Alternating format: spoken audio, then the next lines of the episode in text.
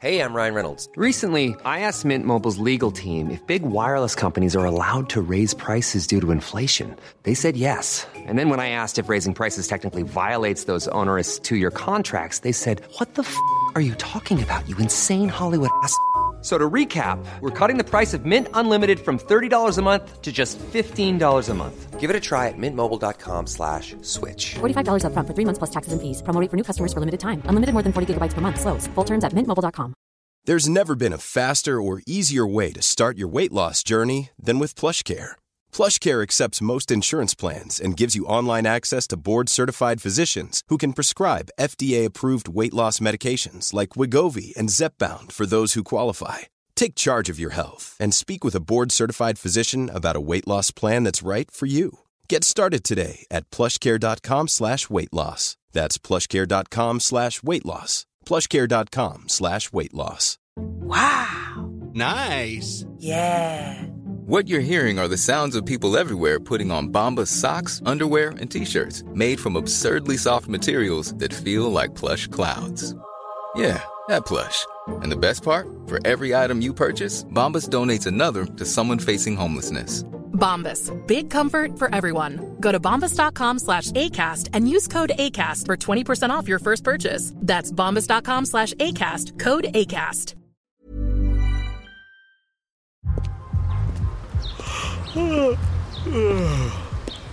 only thing better than grinding all night for your side hustle is your roommate picking you up with Mickey D's breakfast. The perfect pickup deal. There's a deal for every morning at McDonald's. Right now, taste breakfast perfection when you get a warm and savory sausage McMuffin with egg for just $2.50. Price and participation may vary. Cannot be combined with combo meal. Now, now that now that you've got a, a cool new microphone, you're turning into one of those cool hip podcast type people. Where's my Where's my beloved Craig gone? I think I was veering towards Marty Miller Radio Nova territory, which is not bad territory in fairness. It's classic territory. I would pay a lot of money to hear you in a morning radio style situation where you have to be on and lively and effervescent. Like a morning zoo thing where I'm like wacky and Yeah. Are just smooth, like, you know, easing you into your Tuesday morning. no, I prefer the you know it's chaos here in the studio, giving away money that kind of thing. I've spelled my name with a K. Yeah. Chaos Craig in the morning.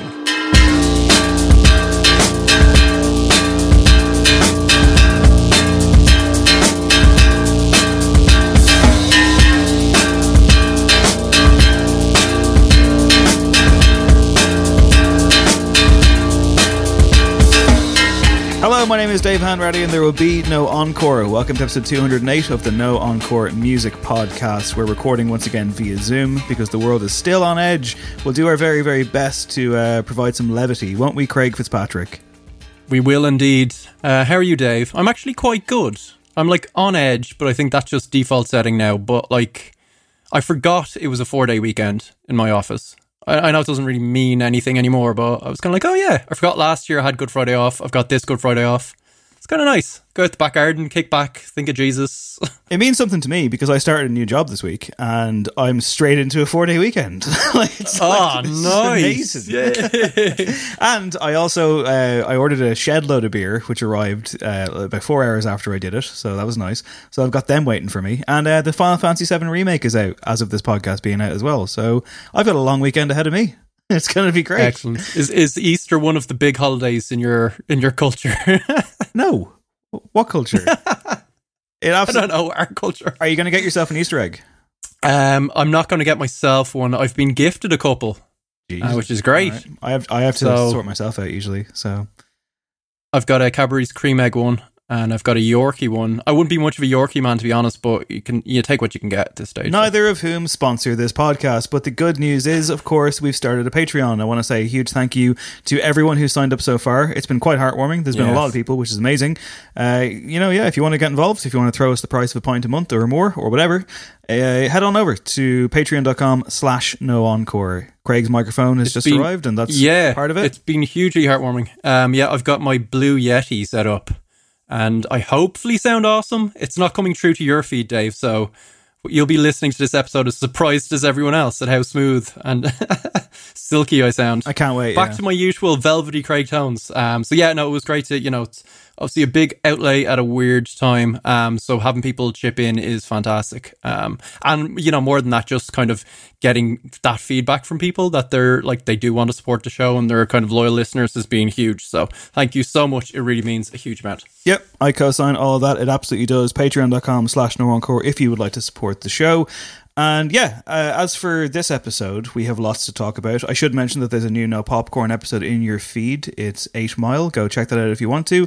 On this episode, though, of No Encore, episode 208, we will be discussing lots of news, of course, and I will be talking with Jim Carroll, who people will know from his years at the Irish Times with the On the Record column. Jim is quite an outspoken character in the Irish music industry.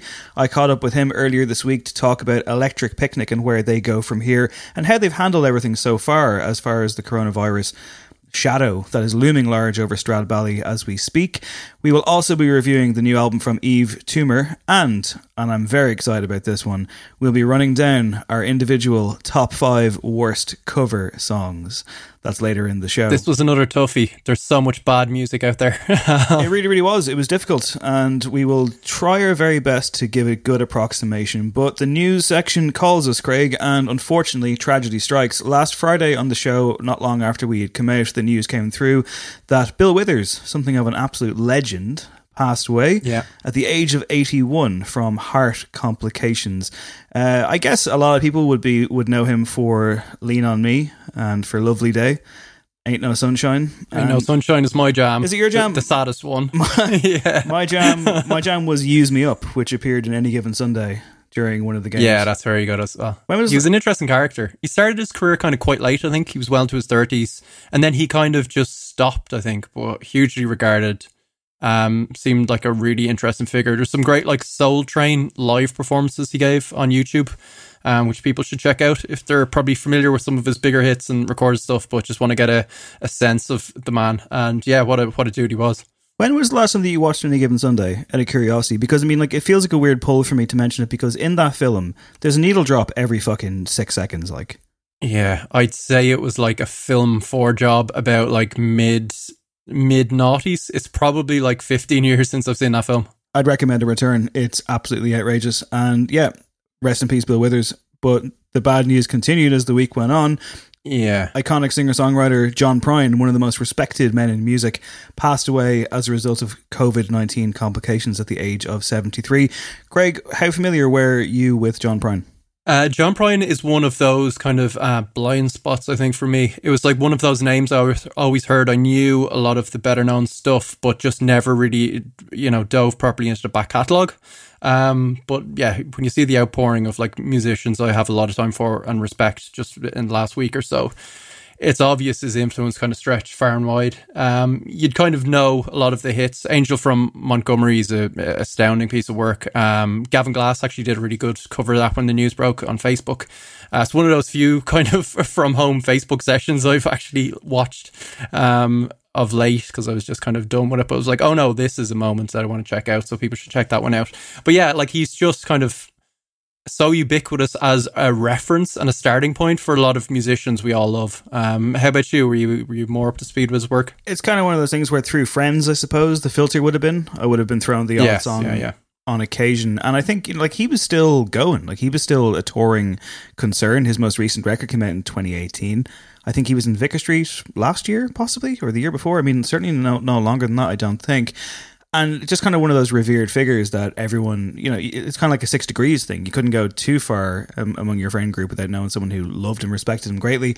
As you say, the outpouring was massive. I mean, like, listen, I think obviously with the way things are developing right now, it's such a strange thing to even comment on in real time. And I'm wary of saying anything that is insensitive, and I don't mean to be, but I do almost feel like with this moment in our lives that there's something about what is happening right now, and it feels almost like a robbery. It feels almost to me like people aren't getting to exit in a way that they ne- like they necessarily like. I don't know. I mean, I, I don't want to say. Do you mean in terms of it's it's all under this like COVID nineteen Mm. umbrella of like do you know it's not you're not getting kind of maybe the column inches if you're a bigger star or even the the real horrific practicalities of like funerals not being able to go ahead the way they might and all that kind of stuff. It's just yeah, like I personally know someone whose um father passed away um from unrelated stuff recently, but of course, because of the quite right um, lockdown in the country, there wasn't really a wider funeral. There was nothing like that. The kind of wake was just them at home, kind of alone. So it's a it's a really weird situation for people.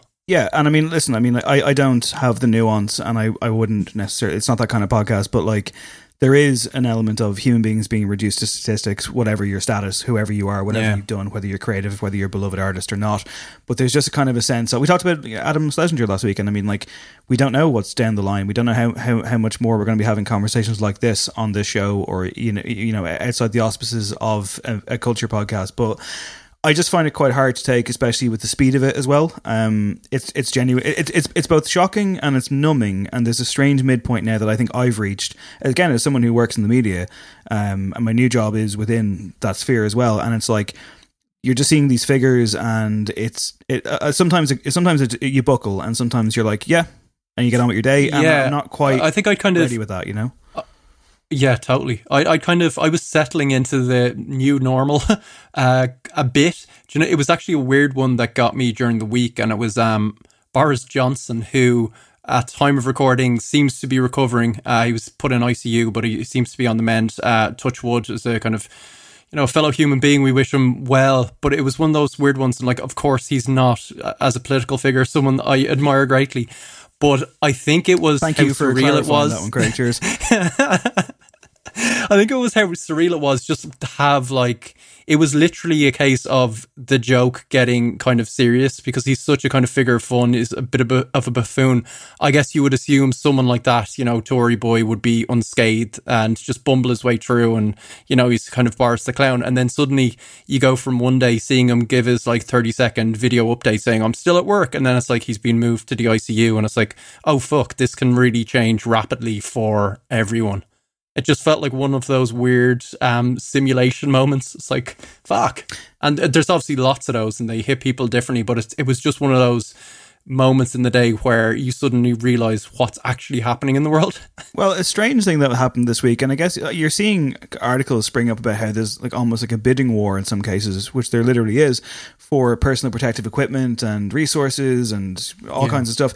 Uh, just real quick, U2 were in the headlines this week because they are contributing 10 million euro for the sourcing and purchase of personal protective equipment, PPE, as it's known in the shorthand, to help combat COVID 19 in Ireland and support frontline health workers, which is great. Um, however, I was kind of surprised by one element of this where I read into it and essentially the plane that that they've managed to kind of get involved with here full of equipment it was rerouted. It was due to travel from China to France and instead came here which makes me be like what the fuck? Like did Bono pick up a phone and be like nah listen it's Ireland's France not happening mate now I, I, I'm not accusing anybody of anything but there's something really odd here in the details that is kind of between the lines and I'm like uh, are you suggesting U2 are now like airborne pirates, modern pirates? yes they finally. I'm surprised they weren't using like the elevation jet. Do they still have that jet? they finally Just cruising around the continent, picking up like supplies for Ireland. I love this it. is their final form as strange modern day eco pirates and it's like okay i mean listen i'm happy for any good news story to come to irish shores but there's just something here that i feel Do you reckon? Do you reckon like Bono? You know, Bono wrote that song for like the Italians and blah blah blah, and clearly like knocked it out in two hours on his piano. And the lads were like, "Bono, it's not that great. We're gonna have to fork over ten million. this isn't enough. You're fucking warbling in your Killiney gaff. Like this is like that simpsons joke when hank scorpio asks, asks homer which country does he prefer italy or france and Homer's like, like, yes, or which I don't know. Uh, I feel like the Patreon can't support any kind of legal case that might be brought against us. So we should move on to other celebrities. Uh, there's been a, there's been a bit of a backlash, Craig, uh, as it continues beyond the terrible. Uh, speaking of terrible covers, Gal Gadot and friends doing fucking Imagine a couple weeks ago. There's a lot happening on on the Instagram platform with celebrities Yes. showing off how opulent things are, and I guess at the top of this list is your best friend Aubrey Drake Graham. a man with a jet as well. What's he doing for Canada right now? Um, very little apparently. He's just hanging out in his mansion, making up dances. Have you seen the? First of all, can we talk about the new single, which is like a TikTok challenge as a song? It's called Tootsie Slide. So it's literally the video is him like in this opulent gaff of his, really desperately putting together this very, very simple dance. And he's recorded a song for it. And of course, it's like number one on the Billboard charts and it's like a whole challenge on TikTok. But it's so like desperate. Um, but anyway, that was like our first glimpse of his gaff. Um, and then readers of Architectural Digest will have gotten even um, a deeper tour of the place. So, have you seen these photos? It's a 50,000 square foot space. Um, it was designed by fellow Canadian Ferris uh, Rafauli. It's like all marbleless gold trimmings. It's like um, there's furniture upholstered in dyed ostrich skin. Um, there's an NBA regulation size basketball court. There's an indoor pool made of black granite, which actually looks quite cool. Um, there's a chandelier adorned with 20,000 pieces of hand cut Swarovski crystal. It's pretty mental and it's pretty gaudy and it's pretty Aubrey.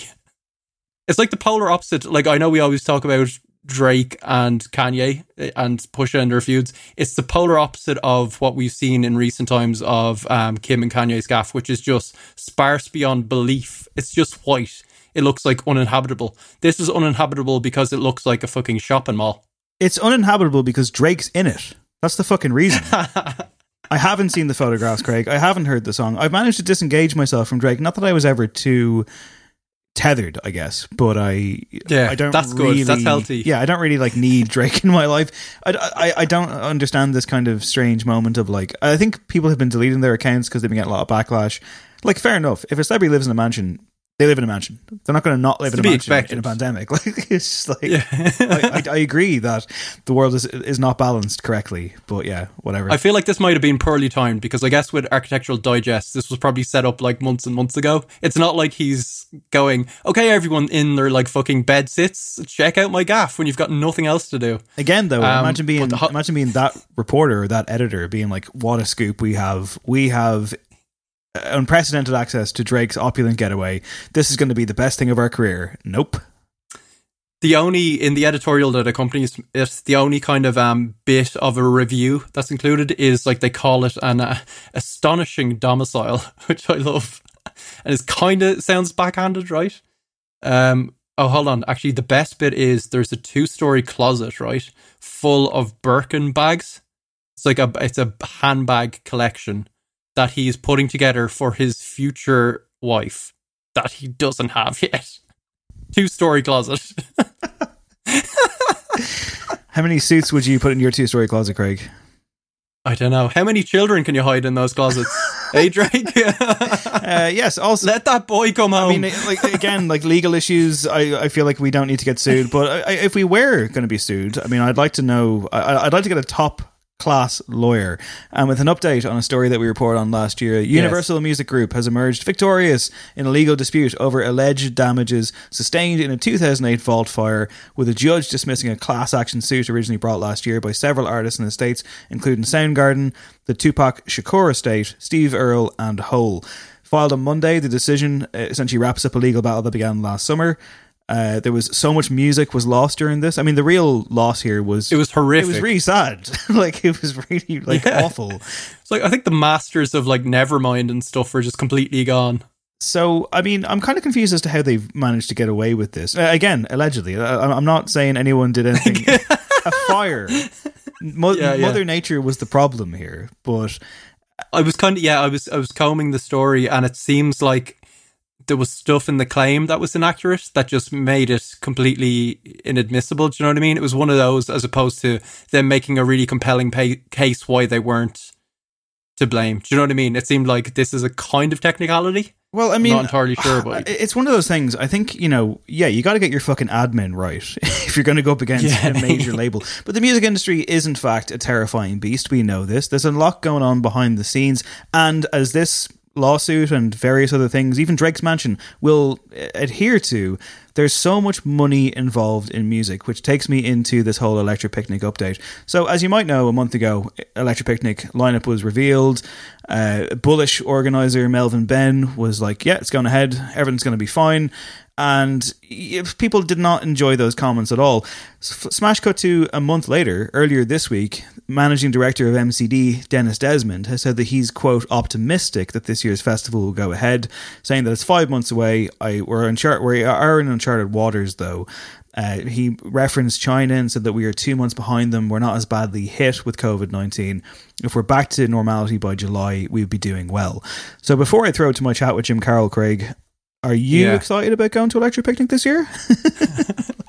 I was excited about going to Primavera, um, and they're still trying to kind of say that it's going to go ahead. It's it's going to be moved.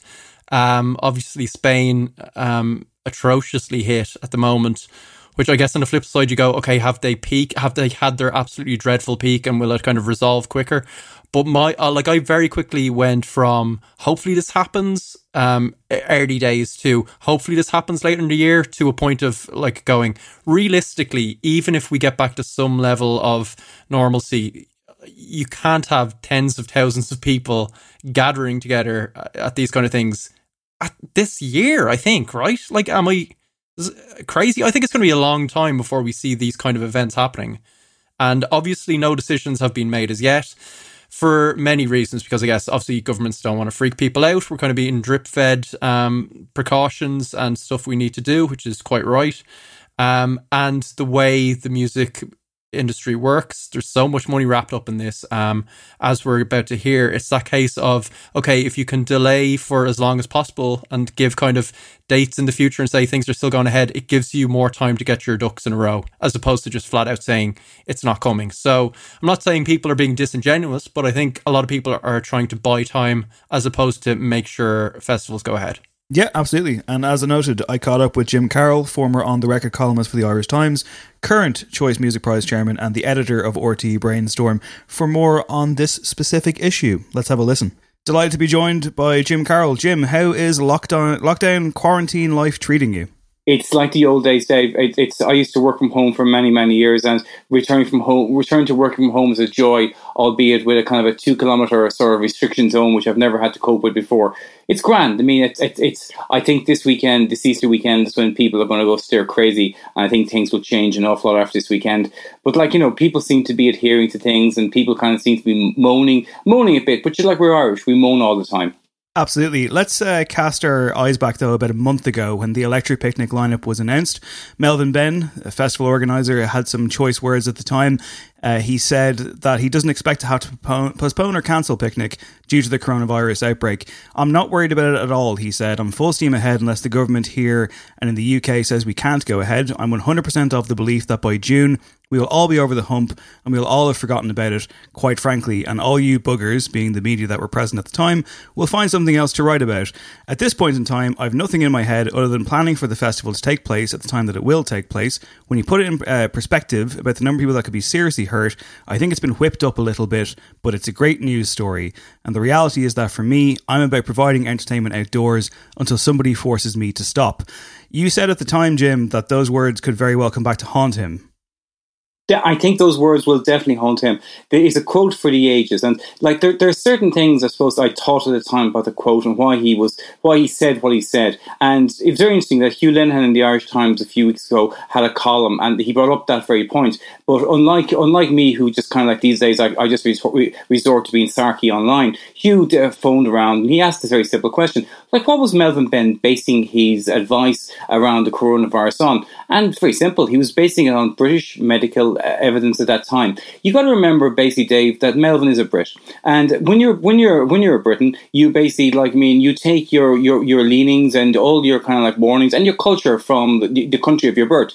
Britain. And at the time, Britain was not in any way, shape, or form ready for the coronavirus. You could argue it still isn't, given the kind of like four figure four figure deaths we're hearing at the moment. But back then, at the start of March, Melvin Benn arrived into Dublin on a jolly to launch this electric picnic. Why he's launching something that's already sold out is another matter. That's a conversation for another day. So when he was asked about the coronavirus, which was then, I suppose, kind of like foremost in the minds of most people who were at the press conference, he dismissed it because everyone else was dismissing it. His Prime Minister Boris Johnson was dismissing it. The the very the scientific and medical advice they were leaning on in the, in, in the British administration were dismissing it bloody hell, Cheltenham's coming up. There was horses jumping over fences. You know, there was no, as far as they were concerned, the coronavirus was just a bit of a cold, a bit of a flu. In hindsight, Melvin Benn uh, probably knows he made a mistake. More importantly, Melvin Benn's employers knows he made, made a mistake. Melvin Benn hasn't been seen since. You know, there's been there's been not one but two sightings of Dennis Desmond talking to microphones. The first, a couple of days, at uh, the day of the lockdown, he appeared on the Ray D'Arcy show on kind of on RTE Radio One and talked very, like, I mean, very. Uh, uh uh, he, he was unguarded and he was just very straight about what was going on in terms of like what was coming down the line. And then there's quotes attributed to Dennis Desmond the Irish Times statement by Gordon, Gordon Deegan, who's a bit of kind of like the man who who, who has a number of Dennis Desmond, Dennis Desmond actually talked to him. And again, Dennis Desmond is being is, is being very straight about what's going on. And the the, the, the, the truth of the matter is, like September is still four or five months away. We don't honestly know what's going on. But just to, it's interesting, just in terms of the culture thing, Dave, to kind of parse that a little bit further. At the same time as that Melvin was kind of like, I mean, saying this is nothing to worry about, all you buggers, i.e., the media, should go away and do something else he's he's he's big paymasters. I mean, Dennis is his Dennis is his boss, but then there's the bigger boss, who's Michael Rapino, the head of Live Nation. And like, I mean, if you look back at Rapino's comments regarding coronavirus at the end of February, they were very bullish as well. They, it was very much about this is a bit of the this is the flu. This this won't really affect us. And again, look at the whole ge- geography of the whole thing. Rapino, I think I'm pretty sure is a Canadian living in America. And again, if you're in America, you're under that whole Trump BS bollocks. And it's kind of like you know you could see where he's thinking was coming from there as well. And Live Nation have lost a shed load of money on this. And like you know, it's it's it's, it's interesting to kind of see them see them in many ways kind of like struggling to catch up with where things were. But going back to the electric picnic and going back to kind of like me and Melvin's comments at the time, you know, I mean, like you know, in many ways, the dude was kind of arriving into Dublin, like I say, on a jolly. He'd already got ten million euros from the pixie headed fucks who bought their tickets so early, didn't even know where who was fucking playing at bar Jerry Fish. You know, he was kind of like he was just being being as bullish as can be. The problem now, basically, is is that you're in a situation. Here we are in April, uh, and we're kind of going like, how long is it going to be before normality returns? I've just been reading a interesting piece in the Atlantic, which is kind of teasing out various timelines for a return to quote normality in the US. And like you know, they're at, at the conservative estimate, they're talking like you know, we're talking the end of the year, and that's provided another wave doesn't come on. Here in Ireland, what's going to happen is like, I mean, you know, one thing about the government is like, aside from kind of a, a, a bit of kind of like ducking and diving and a bit of kind of like, I mean, we, are testing 5,000 people a day when actually we're not testing 5,000 people a day. The government have played a fairly straight bat, bat with things here. And they may, they may well relax uh, uh, things coming into May and into June. They certainly want to relax things in June if they want to get all the, the students doing the leaving cert. So it's like there'll be, there'll be, there'll be a very gentle relaxation of things. But to be honest, no one's expecting mass gatherings. I would say, but from from say kind of like as a hurling fan, I would say this year's GAA Championship can, can, you can forget about it. You might try and pack it into kind of like me. You, you can't imagine it happening in a closed scenario like they're talking about with MMA and baseball in, in, the US. So then when it comes to concerts, I mean, like you know, it's one thing to kind of think about maybe kind of like like maybe a thousand people sitting in the National Concert Hall or fifteen hundred people in the convention center but 50,000 plus lads going, Yahoos going mad down the field in County Laois, not a chance. This is like, you know, it, all, all, all, the, all the pointers are that it's not going to happen. And then this creates a couple of problems basically it creates a problem which is a, a, word beginning with R, and that's refunds and if any anyone listens to this podcast will will, kind of will probably have noticed that like when gigs are being rescheduled it's this amazing thing hey good news the gig has been rescheduled for october 2021 there's no need to exchange your ticket your ticket is still valid and then you're kind of going like well I don't really know what I'm going to be doing in October 2021. Is that band still going to be together? Do I really want to go to that gig then? I want a refund. So they're not talking much about refunds because basically they, they, they all the promoters. This this applies right across the board. MCD, Aikens, Pod, whoever it is. Like they don't really want to get into the kind of like the grass, the, the, the, the weeds when it comes to refunds because that money is already in the bank. You know, in the case of Electric Picnic, there's roughly I'd say 10 million euros sitting in a Ticketmaster account with a cost center Electric Picnic on it. So if they have to kind of give that money back to people, it creates all kinds of problems. It creates massive problems. I mean, this is this is kind of like I mean, this is Gareth Brooks in Croke Park to the power of kind of like fifty thousand. You know, because you know it, it it's something. It, it's kind of like you're entangling all these kind of like I mean weird deals are in place regarding acts. Have acts been paid deposits? Are uh, like I mean, are certain acts have certain acts been paid up in, up in full? Are Live Nation on the kind of like I mean on on on on the hoof for various monies with, with acts are coming over to Europe for a load of different tours? I mean, even if you're kind of like then you're kind of thinking okay, we'll put the gig forward to 2021. Tickets are still valid for 2021. What about all those acts who are playing? Will Rage Against Machine be like mean be be still be, be touring again this time next year? It creates so many problems. I mean, the easiest way to do it is really to kind of like I mean to call it what it is and kind of go okay. Like I mean, like Annie Mac's Annie Mac presents you do a festival in Malta called Lost and Found, and today they kind of came out and went, look, we tried to kind of change this September. It ain't working. We're basically sorry. We're cancelling the festival. It's going to happen in April 2021. If you want a refund, you can get a refund. If you don't want a refund, happy days. We give you forty pounds credit for drinks whatever. We see it in. But if you want a refund, get your refund.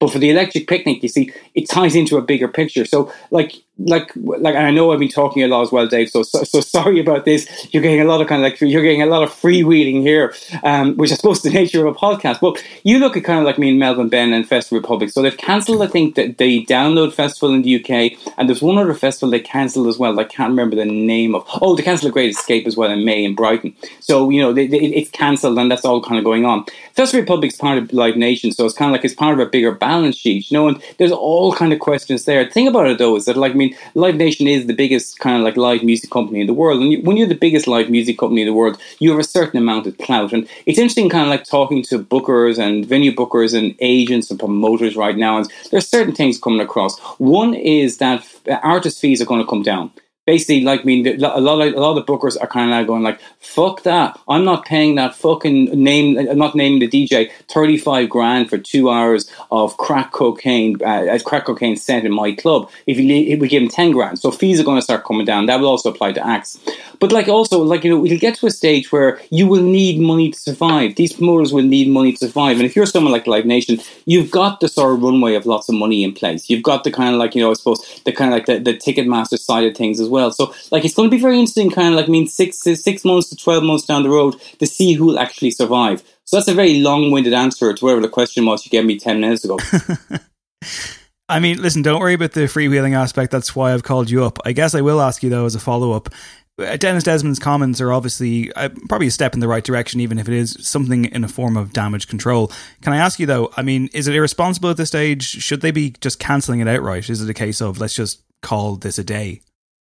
That's a very good question, and it's it's it's interesting to kind of look at the, the events that have been cancelled, and this is where a certain amount number of your listeners kind of go like, "I've never heard of that festival." So that's that's a really underground festival. You've got things like Bloom and the Tullamore show being cancelled. They are big events. So Bloom happens in June, and that, that was quickly out the gate. It's a big gardening, sort of like food, sort of like uh, uh, plants and garden kind of festival. Pulls in 120,000 people to Phoenix Park over the June bank holiday weekend, while a certain amount of other people are over in the, the, the Royal Hospital Kilmainham chewing their jaws off at Forbidden Fruit.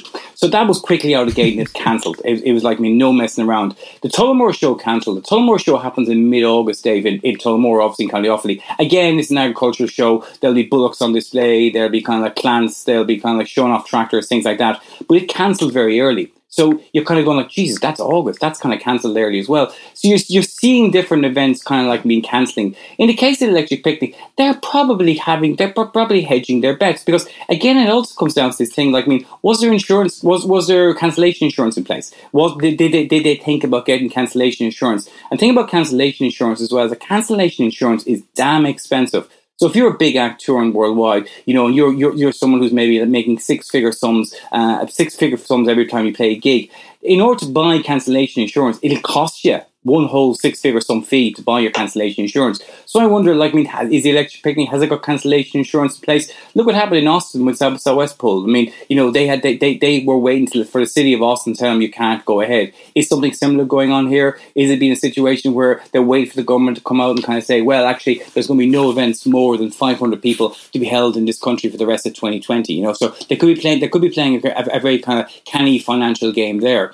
I mean, they the, the thing about it is like I've I mean I, I've heard very little I suppose, kind of like backbiting about refunds from anyone. It seems to be something that people are, re- are avoiding. But what's going to happen is that if this goes on for months, you know, okay, like you, you've got Paschal's kind of like dig out for for for companies, and you've got kind of like mean the Department, Department of Social Protection given the kind of like mean the the, the, the amplified sort of like social welfare payments. That's great, but like that that that strikes me as something that's finite. That's something that maybe three months down the road will suddenly kind of run out. At that stage, then you've got, someone who's maybe two, you've got a couple with, with, who've bought tickets to the electric picnics. That's kind of roughly 450 euros maybe that they've kind of put on that.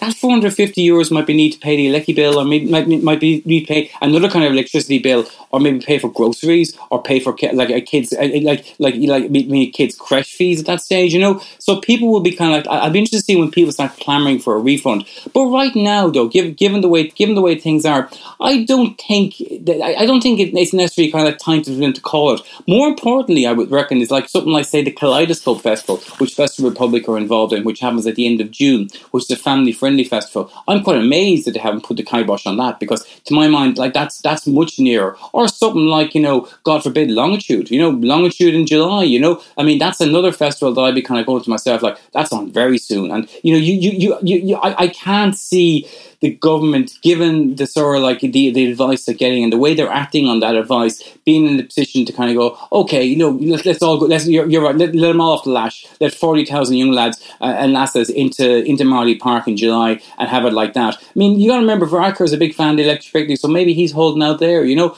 but like, you know, joking aside, I, I, I would say if, if at the start of summer they haven't called it, well then they're, they, they, they're, they're, they're dicing, they're dicing. But remember as well that it's a, it's the money. It's the it's a it's a big big money game. I mean, we're talking ten million at least in ticket for, in, in, in ticket fees. I can't remember what the capacity, ridiculous capacity of the place is now. You're also talking like I mean fees from brands, fees from vendors. You know, it's it's, it's a complicated thing, and you know you, you you also kind of look at it kind of like let you picking. If it doesn't happen the first week in September, you can't reschedule it.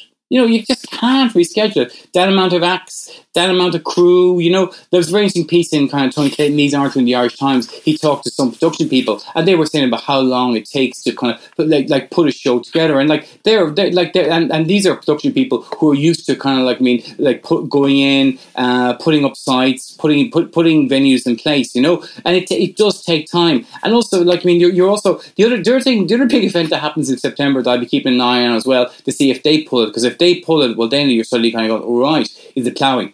And like I mean, the ploughing is the other big September event. And if you've seen, if you've seen those big kind of like I mean rural agricultural kind of days out like Bloom, and the Tullamore Show already pulling. If the if the ploughing goes, I, I would say like you'd be looking at electricity. Go, all right, well, lads, what are you thinking about now? You know.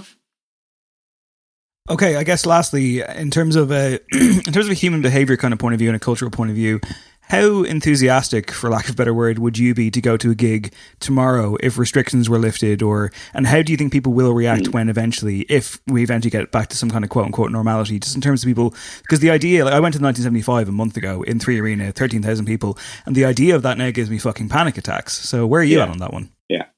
That's that, that that that's that, that is a really interesting question on so many different levels, right? So when I'm watching, if I'm watching a TV series now, or, or, or a TV program, or a movie uh, here at home, and I see crowded people, you sort of kind of kind of shift back in your chair, kind of going, "That's kind of transgressive," you know. I mean, and it's only a month ago. I mean, the last gig I was at was I'm fairly sure I met you there. It was at the Choice Music Prize night in Vicar Street, right?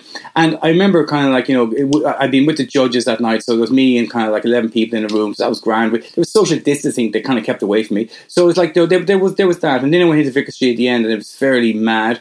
Then I went into the after show, and the after show was held in this shelter, and I literally walked in. I couldn't get past the crush at the bar, and I just said to myself, fuck this, I'm out of here. And like, I, I, I, it wasn't, a, it wasn't coronavirus related, but it was just like, it was so fucking busy. And now I'm thinking to myself, do you want to go back to that? I mean, and there, there will be there will be an element of, there will be an element of that. I mean, this is like nothing we have ever experienced in this country before. You know, like you know, my my, my day job, I'm, I'm dealing with a lot of kind of historians and academics or talking about like me, say the emergency in World War II or the Spanish flu, and yeah, the the the, the, cholera outbreak in Ireland in the 1830s, and you're kind of going, yeah, but the problem now is that we've so many different we've such a different level of expectation and experience around things. You know, we are the generation who travel. We are kind of like me. We're the generation who goes these gigs, who kind of like me eat out, who like who, who kind of like you know go, go like you know you suddenly realize that for all the social connectivity of the likes of Zoom that we're on at the moment, or kind of like me social media, we're still a very kind of like me face to face social kind of like me social beings. But you know, you, you I, I keep wondering, I keep meaning to kind of get around to this and asking some kind of like me some Asian academic academics, kind of like what's it? What what what, what was what's what happens there after say kind of like SARS or kind of like I mean you know after these other like mean pandemics, you know that never reached here. They all they they they they they, they, they never got as far as as as, as Western Europe or the United States but say how did it affect them as in like how do you go back to normal because they all went back to normal and is that kind of like is that more kind of societal thing where they're where they're used to doing things in a different way here I don't know I, I there's there's it, it's interesting you know like I, I'm I'm I'm kind of I'm, I'm my two kilometer zone includes kind of Fairview Park so so, these days Fairview Park is kind of busy you know what I mean? So it, you, you go in there and people aren't they're, they're trying to respect their kind of like their two meter zone but they're not really because they're Irish and they're kind of bumbling around a bit you know? And you're kind of thinking like okay I think what would happen is I think people would revert fairly fast I think there'd, be kind of a there'd be a month or so of, of sort of of kind of trying things out, and be, there'd be a month of kind of be, be, being nervy about things. But you know, it, it, it all depends. That does this bloody bastard virus come back again? Does it? Does it? Like, is there a second wave? Is there? You know, again, the day job means I'm talking to an awful lot of like you know, like dudes who are very pointy headed and who are kind of like pointing out all these different modelings. And one of the models I keep hearing about now is the second wave what happens if there's a second wave? What happens basically is that, that if the, like you know we get this under control because of social distancing and the rate of the, the ROs is down to less than the, the rate of infection is down to less than one, and like that's great, we've got it under control, and that's fine. But suddenly you know people start traveling again, people head out to kind of like me in China, head out to Italy, goes to the States, just suddenly it's back to the way it was, and next thing you know you've got a dose of it back again before you've got a vaccine in place, you know, and there, there is that kind of like there is that danger element, there is that element like are we in for kind of like a, a a, a, long sustained maybe maybe year 18 month period when you'd be kind of like you, you, you there'd be claxons going and you know you'd be kind of told get back in your house. Yeah it's back it's, it's back in the neighborhood again you know? You're kind of you're kind of wondering about that. But I, I, I think you know we, we, we as, as, humans we've got used to the idea of kind of gathering together and going to see, going to these gigs and I think they, it, it will come back but I would say there will be a lot of caution. There'll be a lot of caution. And because Ireland is full of messers as well you can just imagine the fucking idi- idiotic behavior that would go on, you know? On that note, Jim Carroll, thank you so, so much for joining me. No problem, Dave. Cheers, Jim. You can find him on Twitter at by Jim Carroll if you'd like to hear more from him. Thanks again, man. And Craig, it's time for our album review this week. This is it is indeed a very interesting record, I would say. Experimental as all hell. This is Yves Tumor. The record is Heaven to a Tortured Mind, and this track is called Gospel for a New Century. Ain't by design, girl. Take it softer, you know. I'm out my mind, girl. Don't make this harder. Come in, light my fire, baby. How much longer till December? Say what you really Yeah, that was Gospel for a New Century from Yves Tumor. Um, to give you a bit of background um, about this quite mysterious artist.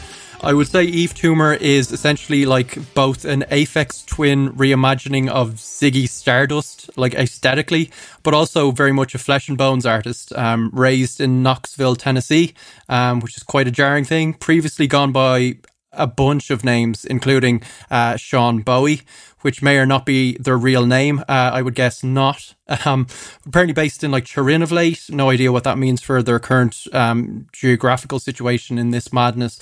But really, I mean, uh, all in all, to say, not quite the less you know, the better. But there's no need to dig hugely into the backstory of Yves Tumor because so much of it is about the mystique.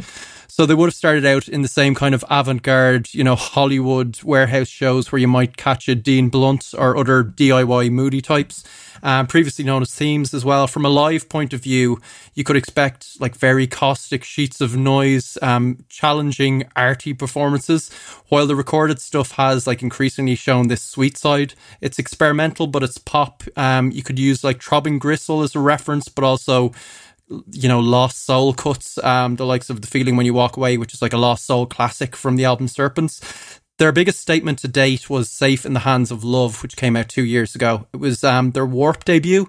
It arrived kind of typically with no real warning. We had a few singles ahead of it. It was one of my albums of the year. It was a lot of love for it. And with that, I guess the trill was in the juxtaposition of sound. So it was like the sonic light and shade a track like Noid, for example, was this explosive anti police anthem. And it was full of like anthems for outsiders. The trill this time, I think, with Heaven to a Tortured Mind is seeing how far into the light, I guess, Yves can drag this sound. Like mainstream stardom might not await, but the flirtations are definitely there, right? The immediacy of this one is what grabbed me. I think ultimately, Yeah. with I was a big fan of the last record, and I I like a gap. I don't necessarily want artists to uh, oversaturate themselves, I suppose. And when I realized that they were coming back with a new record, I was like, oh, okay, cool. I mean, I'll take some more of this for sure. But I like the fact that it's not a recreation of Safe in the Hands of Love. It's definitely brighter, as you say. It's funny because I had the same thought. I was like, they're never going to end up on fucking uh, our beloved Radio Nova or uh, Today FM. Or, Maybe in 20 years. or whomever. but there is definitely something more accessible here. I think the opening track is fantastic. Uh, I'm. Yeah. This is. I found myself. I, I've had this weird kind of moment, and I think you know we all have. We're all in this weird moment. And when it comes to music, I've kind of found myself not really keeping track. Not like I don't keep a diary or anything. I don't keep like a word doc. I, I- maybe I should because there is so much music. But I usually have got a running playlist going on Spotify of kind of songs I've enjoyed this year which kind of takes me back to the albums and it's kind of a you know a jigsaw piece type situation. But i found myself in the last month or two just not really paying attention outside of just doing the show. And i've had a really good week in terms of music. I've actually had one of those nice kind of um, big time dopamine hits based on most of the things that you're listening to and just being very fucking hungry for Me too, actually. It's good, Yeah, yeah. yeah. I'm finally back into that mode. It's great. It's yeah. the best feeling in the fucking world. I mean, I love it, It so is. much, and it made me kind of. I went on Twitter and I was like, "Look, you know, it's April, whatever, but like, what's everyone's favorite albums of the year so far?" And people came back with like big lists and stuff, and it kind of made me compile one of my own. And I was like, actually, it has been a decent year so far. There have been some fantastic records, um, and you know, go into my Twitter if you want to see my list or if you want to, you know, see other people's kind of suggestions because it's, it's it's strange. Even though we're confined to our gaffs and everything at the moment, you can kind of tune out and not really be there. So I really, really was happy with my very, very first listen of this album because to me it confirmed that Yves Tumor, uh, they are one of the most interesting artists around right now, uh, one of the most confident Yeah. artists around right now, and I love this album from the first time I heard it. I think this is one of the best albums of the year so far. Um, I I kind of loved it straight away. I, I do think the whole thing sounds like it could be called like Escape from Uncanny Valley, because where in the past like there was nods to pop and there was references to kind of different genres, different musical figures. I think all that kind of snaps into focus this time around. So like a lot of the experimentalism from like previous releases does give way slightly, right? This is a more linear listen. I think there's a lot of kind of four four beats. There's a lot of verse chorus verse chorus. Um, so you do li- you lose some of the kind of trilling high points where you're just like slammed with some, you know, a blast of sonic noise. Some of that kind of um sonic narrative stuff I occasionally talk about. So the big question, I guess, go- going into it was like, if you're doing slightly more traditional stuff and like it's all relative, does Yves have the writing chops for that kind of stuff? And I think they definitely do. Like it, it this struck me as if we think of like an Ariel Pink as resurrecting some like lost um 70s um you know chart radio pop songs. This is like the kind of the quiet storm album cuts r&b version of that. Um i think i don't know if this is the masterpiece but i think there's like a before tomorrow classic to come from yves tumor um and what struck me about this was with all kind of apologies to Pearl Jam, who we talked about last week, I think this is the most rock and roll album we've had on the show for quite a while. Um, because obviously, you know, after that kind of wonderful like um horn inflected opener. There's a lot of kind of guitars. We're getting nods to Jimi Hendrix. Everything is very like based in bass. I think Yves Tumor's talked about like getting a bass guitar when they were 15 or 16 and their father loving Motown. It's like some of the only personal details we've got about the artist. And like you can definitely hear that coming to the fore. So there's nods to Parliament, uh, Funkadelica, Maggot Brain, all that kind of stuff. Um, but I think more so like the spirit of rock and roll, like thematically, comes through quite a bit. Like it's all about a kind of like finding salvation in others and like striving for something and you know, with an artist like this, it would be very easy to get into a conversation about like identity politics and, you know, question marks over gender and stuff. I think they're very much saying that isn't part of what it's not who I am, it's like what I'm striving for. And so often on these songs, they're about like what you can get from relationships and how you kind of contort yourself to be enough for other people. And I think that's like laced throughout kind of rock and roll from like Wild Thing to Born to Run to, you know, Can't Get No Satisfaction. It's different to hip hop, which is like, I've been through the mill, but I'm like all I need to be and people need to recognize that. Like there's a reckoning coming. I think with rock and roll, it's like, okay, I'm kind of incomplete and I'm trying to strive for a better place. Um, and that is like essentially every song on this record seems to be about that. Um, and there's just bags of hooks, right? Like it's just the choruses are big, even if it is verse, chorus, verse, chorus, they're kind of instantly hooky. The music is grungy and gritty, just really well executed. And every time I, I came back to it, it was it was a joy. It didn't feel like an effort of, you know, we always well, I often say we need the five kind of listens through before you can review something. I'm up to about 12 or 13, I think, and it's just, I keep coming back to it. Yeah, absolutely. I had that elastic band nature as well. In terms of any kind of comparisons or touchstones, I was reminded of the late Jay Reatard at times. I was reminded of yeah, yeah, huge. that kind of supreme confidence dressed up in an aggressive punky spike, but also the production is like very hewn in a certain way where like it is a wash with guitars and it's hooky as fuck as you say but it's yeah i mean like i think it takes a lot of skill and dexterity to pivot to this kind of side of their art without it becoming too obvious that it's a case of well let's just make some pop songs because i wouldn't even go that far with this one. I do think it's challenging for someone to walk in. I literally had my housemate walk in during the week while i had it on in the kitchen and they were like, "What the fuck's this?" I was just like, "Listen, really? Yeah, okay. yeah." But I was like, I think listen to it; it's really, really good. And it's like, it's not to me. It was immediate, but I, I, am coming off the back of that last record. So if I was to recommend this artist to anybody, I'd say start here because I do think you are instantly rewarded for your time, which isn't that long. I mean, it's twelve tracks, sure, two more than I would like normally, but it's what fucking 36 minutes like or something 36 37 minutes yeah flies by i think my brain must be broken from like being a music critic because i would be like this is indistinguishable from what Dua Lipa's doing at times. It strikes me as challenging. Like compared to previous releases and certainly like the album before last like the serpents and stuff it was very challenging and i think in a, a less accomplished way. I think actually for the artist to put this out it's more of a challenge because they're it's you know playing by the rules but trying to do interesting things within those limitations. But there wasn't too much where like a lot of it felt very straight laced identity trade was one moment where there's a kind of like a really hooky jagged guitar m- motif that's weird and at the same time some like atonal jazz just floats in and it shouldn't mesh at all but it does um, so that was like a moment where I was like, "Oh, this is kind of glorious chaos." But there was some, well, there's not a huge amount of chaos elsewhere. The strong, the songs are just really strong. Like um, strawberry, strawberry Pr- privilege is great. It's like a Womack and Womack teardrops thing, which is like filtered through Kate Bush doing like a Victorian song. Um, kerosene, I think, is my highlight. Diana Gordon kind of adds vocals as well. It's like this angelic thing, and I think that works really well as a counterpoint to Yves, whose vocals can be I think maybe limited at times, particularly when you're doing this kind of music. Um, it's a bit more emo-ish, and I don't know if there's a huge amount of range. It's enjoyable for sure, but I like that counterpoint.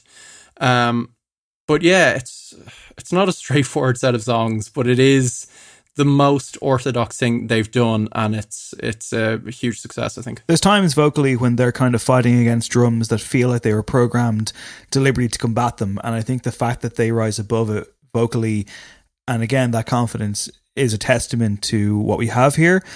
I think this is great.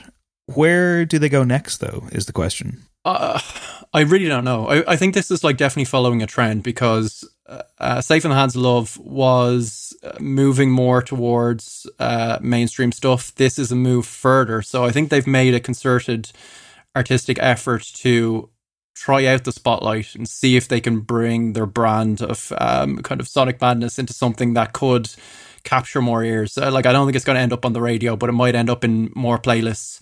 So I think this is definitely the route to go down towards. I, I, I like. I think the aesthetic works perfectly well. I would just, I think if the songwriting can improve even more, um, lyrically, I think I would like less enigma sometimes. Like some of the lyrics do become, as I say, it's great rock and roll stuff. It's great, like born to run. I'm trying to get somewhere, and I like a, you know, this kind of relationship is going to be the fucking making or failing of everything, and blah blah blah. But it is, we're not really learning much about the artist. If they wanted to open up in that way, fantastic. Um, but just keep doing what you're doing would be my advice. very good, Craig. uh, it's a it's a very strong eight out of ten for me. One of the best albums of the year so far. Yeah, definitely an eight out of ten because I think there is room for a total masterpiece. Um, so yeah, tempered with that. I do think like the penultimate track being an instrumental, which is quite nice, but then it moves into a kind of slower, smoother um, fade out track. They kind of lose a bit of momentum, so it's an eight out of ten. A couple of marks off, but getting towards sheer sheer brilliance. Next week on the show, album wise, it's the impossible decision, but we've made it. We are going to review The Strokes, the new uh, abnormal. That's why I'm so hyped. it should be noted though, because I actually did not cop that it was this week as well. Hamilton Leithauser's new album is out as well on the exact same day, so that's going to be a big oh really Friday treat. Yeah, Hamilton Leithauser of the Walkmen fame and Hamilton Rostam from that amazing album from a couple of years ago is dropping a brand new record as well. So it's a tough one, but The Strokes is what we said we would do in advance, so it'll be The Strokes. But I will absolutely be listening to Hamilton as well. So that's next. Yeah, week. have you seen The Strokes of uploaded um, this new like Skype chat thing they're doing as a band. It's on YouTube. It's very awkward but very funny. Sounds It's like Julian Casablancas. yeah, it's like oh yeah, it's like Julian kind of bringing up like, so has anyone read Meet me in the bathroom, and the rest of the band being like, eh, no, never heard of it. At one point, Albert references a song on like Come Down Machine, and Nick Valensi starts trying to play it and plays a different song, and he's like, oh, I can't remember what that song is. Like just completely dismissing half the band's like fucking uh, more recent releases. There's loads of those gems. It's great. They talk about Human Cent- Centipede. Check it out. I'm excited for this album. I hope it turns out better. Yeah. I hope it turns out better than Bernie Sanders' presidential campaign because oh man, Yeah, I why'd have to bring it down? we're we were on too much of a high, Craig. I needed to bring us down. Sonic architect Adam via Zoom has put his hand over his face, which is not good for you at the moment, man. Be careful. Listen, Biden's gonna knock it out of the park. All right. Okay, it's time to get into our top five deep dive. And like we said, it's worst cover songs. Craig, I found this impossible to get down to five yet again, and but I've done it. I've done it, Craig. Yeah. Did you put any kind of um we were a bit open with this. We didn't put on any major official perimeters, but was there any kind of personal limitations you brought to it? Like for example, I I kind of there's obviously so many terrible terrible covers. I was like, okay, I'm personally going to steer clear of like X Factor type stuff because it's like shooting fish in a barrel. I uh, was also like the the artists have to be somewhat well known because you know you can get into absolute dross that way. I think that was the only way I could in any way get it down to a short list. I've gone in the opposite direction on that on a couple. or you've just gone the more so we'll see. I will say this: uh, I, on Twitter at Hanready Dave, I put out the call, and it's again. I'm not just being like, "Oh, go to my Twitter." I mean, like, it's cool. You can block me afterwards. I don't care. But if you go there, the thread that resulted was genuinely jaw dropping and eye opening. And I do feel with the, me kind of saying, "Here's what we're doing this week." I, I I want to include everyone and be like, "Hey, you know, here's what this person said," but it could just be it could make for really boring audio. However, I will say that this week in particular, I was very educated by people and I think the majority of my list came from that call out. So I was I was Oh, really? I was willing to be educated again. Yeah, I went with my gut in some places, but I also was like some of the ones that got sent in. I was like these are these are um, I can't argue against these. They are that bad. So listen, here's what I'll do. This is like the gold standard for what I'm looking for here. So take a listen to this, and this is kind of on the wavelength that we're doing.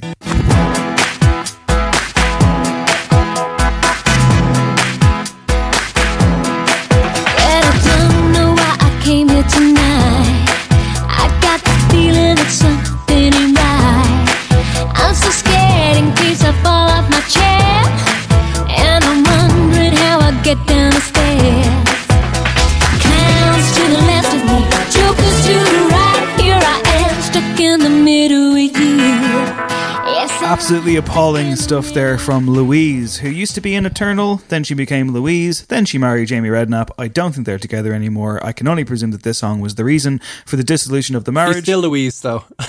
it's it's really bad, right? I mean, like this is like what I thought of when I thought of worst cover songs, but I was like, actually, maybe rather than being my number one, it should be like this is what I'm on about. Um, Louise doing a terrible pop cover, complete with dance routine of Stealers Wheel, "Stuck in the Middle with You," made famous by Reservoir Dogs, of course, and yeah, the obvious joke: this is much more torture than poor Marvin Nash ever received. It's just terrible, terrible stuff, and yeah, no need to really do a forensic analysis of that. Instead, we'll jump into my top five.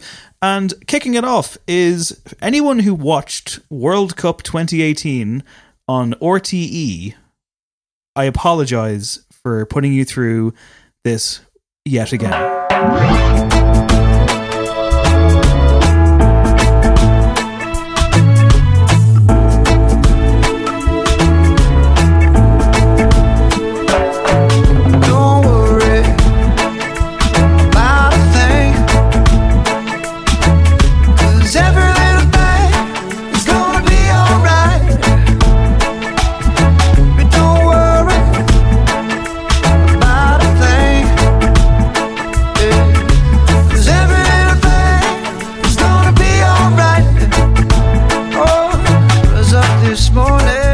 Topped a list on Craig's uh, recently, and now bottom of mine, it's Maroon 5 with Three Little Birds, which, of course, every single time RTE cut to a fucking ad break during World Cup 2018, which was an amazing World Cup, by the way, but every single time you would get this thing where you would see two drumsticks being hit and it was a scramble across your fucking table to get the remote control taking your knees out in the process to hit that mute button because here was maroon 5 with their horrendous sugary sweet bollocks. And just i mean i mean listen uh, this is another criteria for my list here by the way.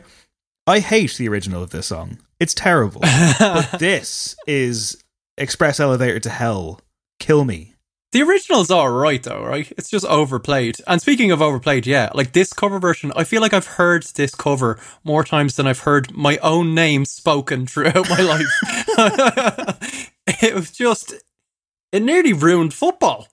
like, what? It should have been one of the happiest times of our lives, and it kind of was, but like for those 20 second bursts, just awful and combined with the like whole commercial aspect the fact that like the song has nothing to do with the band it doesn't have anything to do with the brand it which doesn't have anything to like sponsorship has nothing to do with the football it's all these disparate elements just creating this hellish nothingness so soulless it's unbelievable I mean, considering that the build up to that World Cup was all about how how much violence there was going to be, how much oppression there was going to be, how many people were going to be discriminated against, how this was the most soulless FIFA World Cup in existence. And the worst thing that came out of it was this. it takes some fucking doing. does yeah would you consider this to be a crime against humanity Yes, Adam Levine. Is that too strong? No, Adam Levine should be in the fucking joy. Let's move on. All right. Okay. So my first choice is going in a slightly different direction, right? So this is an artist that I have huge amount of respect for. Um, I think I recommended in recent weeks on this very show as like a, a you know a seminal artist. You should go back and like delve into their back catalog, their 80s stuff. Incredible. Always trying to push the envelope. And this is a case of them trying to push the envelope a bit too far. Um, so this was taken from an entire covers album, which was supposed to then beget this a further covers album of the covered artists doing their own work, right? Doing this artist's own work. It didn't quite come together. Um, it seemed like a lot of the artists that were covered didn't quite appreciate what was going on at all, and you can hear why now with my number five.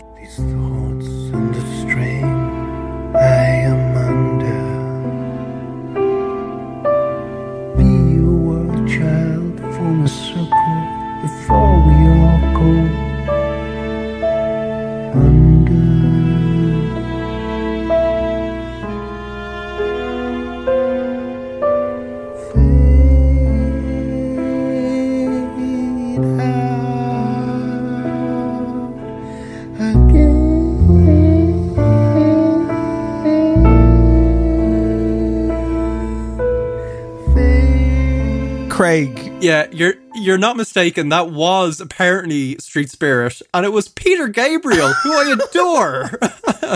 um, that was your first time hearing what that, Dave. What fucking horror have you unleashed upon me? What was he going for? Like, was it some kind of Scott Walker? Like, the orchestration in the back sounds like something that could possibly work, but the execution.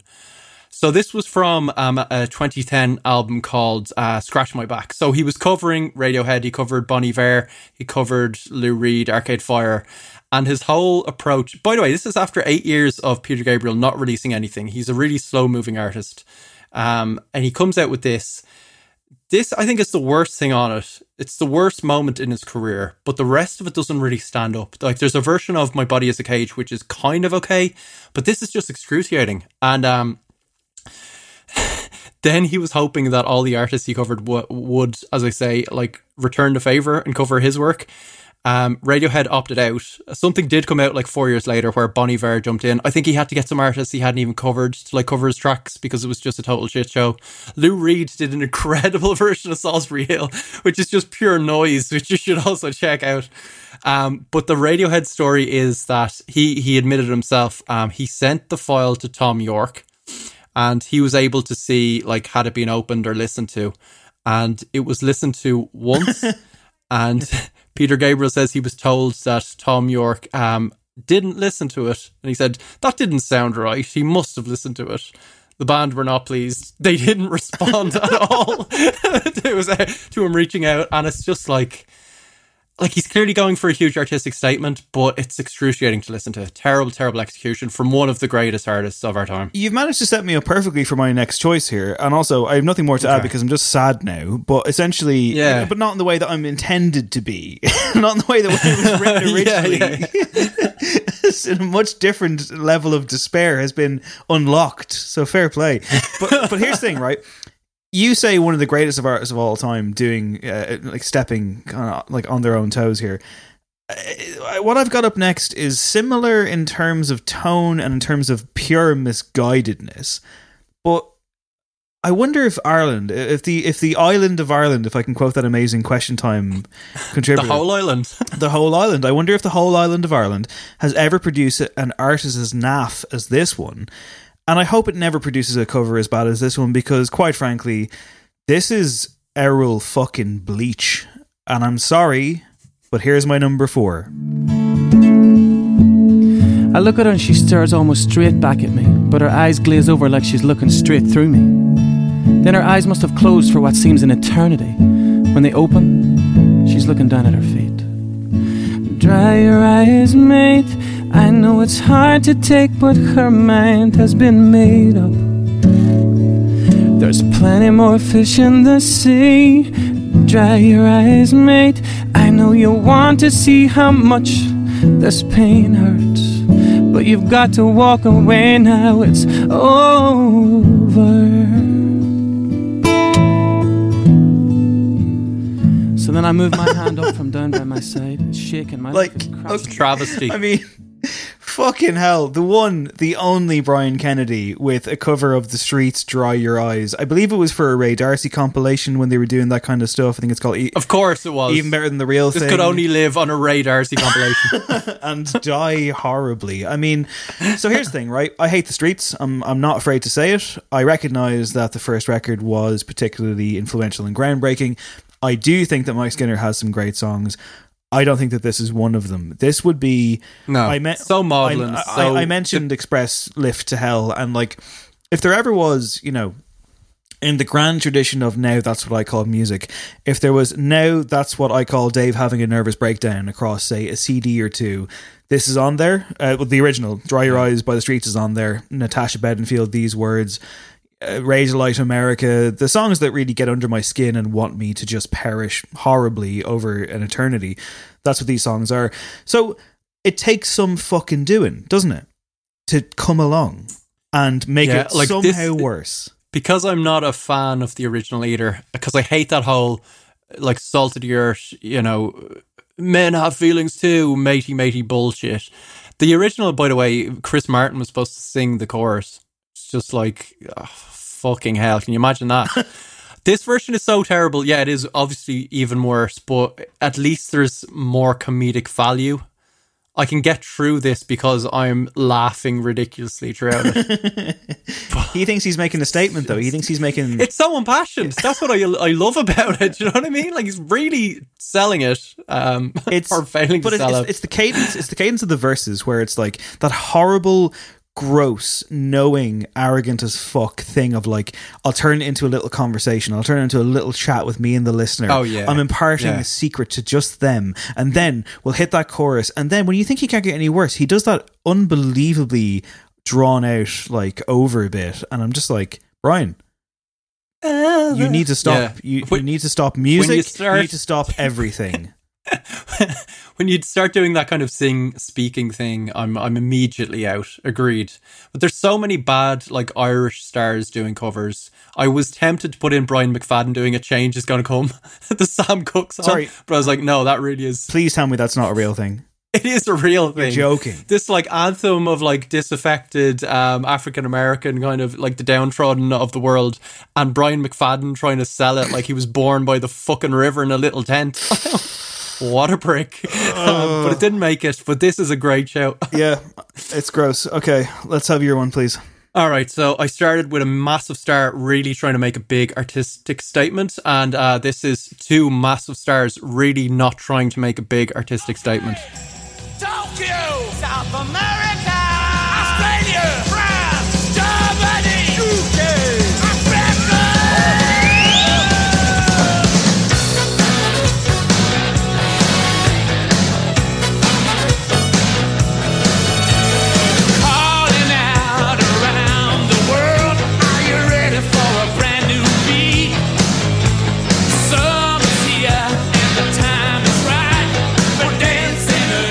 No, I veto this. I veto this immediately. No, not happening. This is this is great. This is one of the most atrocious No. things you could possibly hear. It is, of course, Mick Jagger and David Bowie doing, I guess, Dancing in the Street.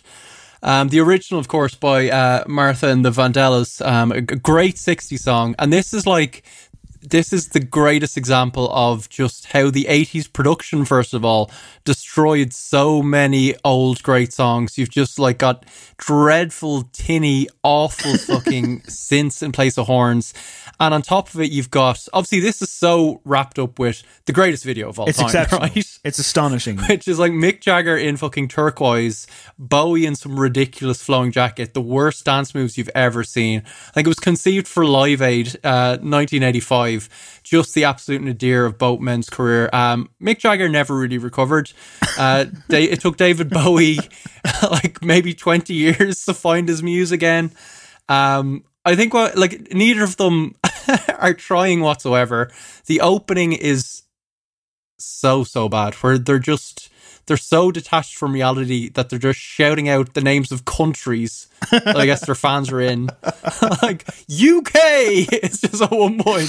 South America, fucking entire continent.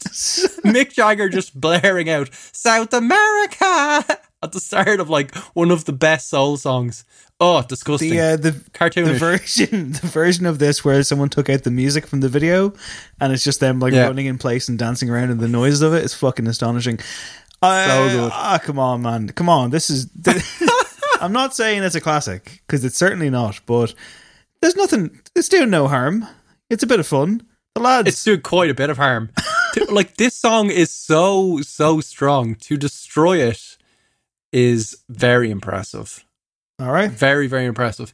Bowie actually wasn't great with covers, I must say. Like obviously Sorrow is incredible, but he put out like he put out a record. He put out pin up pin-ups in like the seventies, and it just had some horrendous takes on like Beatles songs. I don't know. He just didn't have a feel for it. Maybe he was just so, so singular an artist. It didn't work. But in this case, it was obviously such a like fucking half baked. like, let's get these two guys together. I mean, they're obviously together for the video. I assume they recorded the vocals on the same day, maybe on their lunch break for the video. It's just, uh, I don't know. It's it's weird because horrendous. Okay, yeah. I mean, not great at covers, but not bad at team ups. I mean, obviously, under pressure is amazing. Yeah, phenomenal song. And I enjoyed "I'm Afraid of Americans" with Trent Reznor. Of course, you know he's not he, he's not the biggest culprit here. Jagger is stepping all over him. This was oh yeah, well this was that moment as well for Bowie where he was like he just done Let's Dance, so he was finally like the mainstream pop star. Um, whereas previously he was just like the critically acclaimed people that are into music uh, star, and he, I mean he totally sold out at this point, right? Like he was just looking for pop hits. This is like so unrecognizable from like the Bowie of the seventies. it's ludicrous. Um, and I just hate it. But I love the video. If we can keep the video um, without the music, as we actually have a version of online, I'm happy with that. All right, fair enough. Okay, so number three for me this week is again, it came from the Twitter thread. It was one I'd never heard before. I didn't know that it existed. You you may recognize the vocalist here, and yeah, I mean, I I don't want to apologize before every song, but I'm genuinely sorry.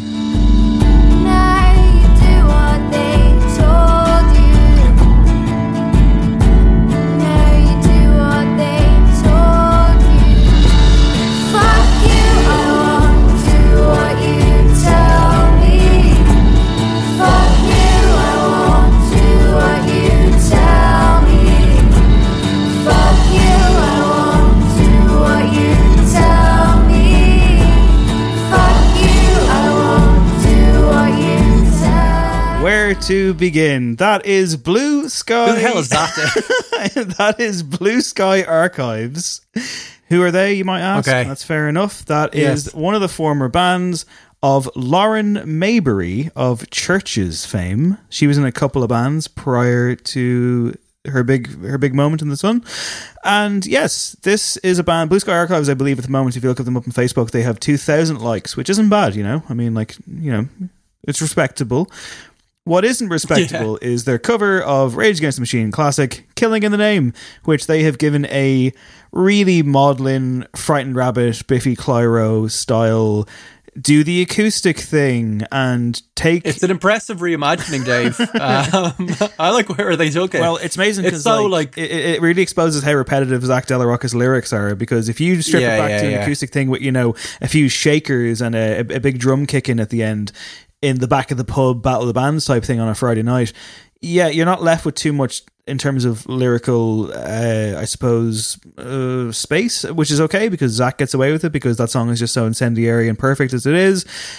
I mean, we we I think I don't know what it was for you, Craig, but I remember specifically one of the first times I would have ever heard the now ubiquitous, especially YouTube assisted, mournful stripped back cover of a song that doesn't exist in that form to begin with. And for me, it was Yeah. Um, there was a bad TV show called Damages with Rose Byrne and Glenn Close, and I watched the first couple of seasons of it. And in the first season of it, I think the guy's name is Greg Laswell. I could be wrong, but there was a mournful piano version of "Girls Just Want to Have Fun," and I remember at the time Yeah. being like. This is revolutionary.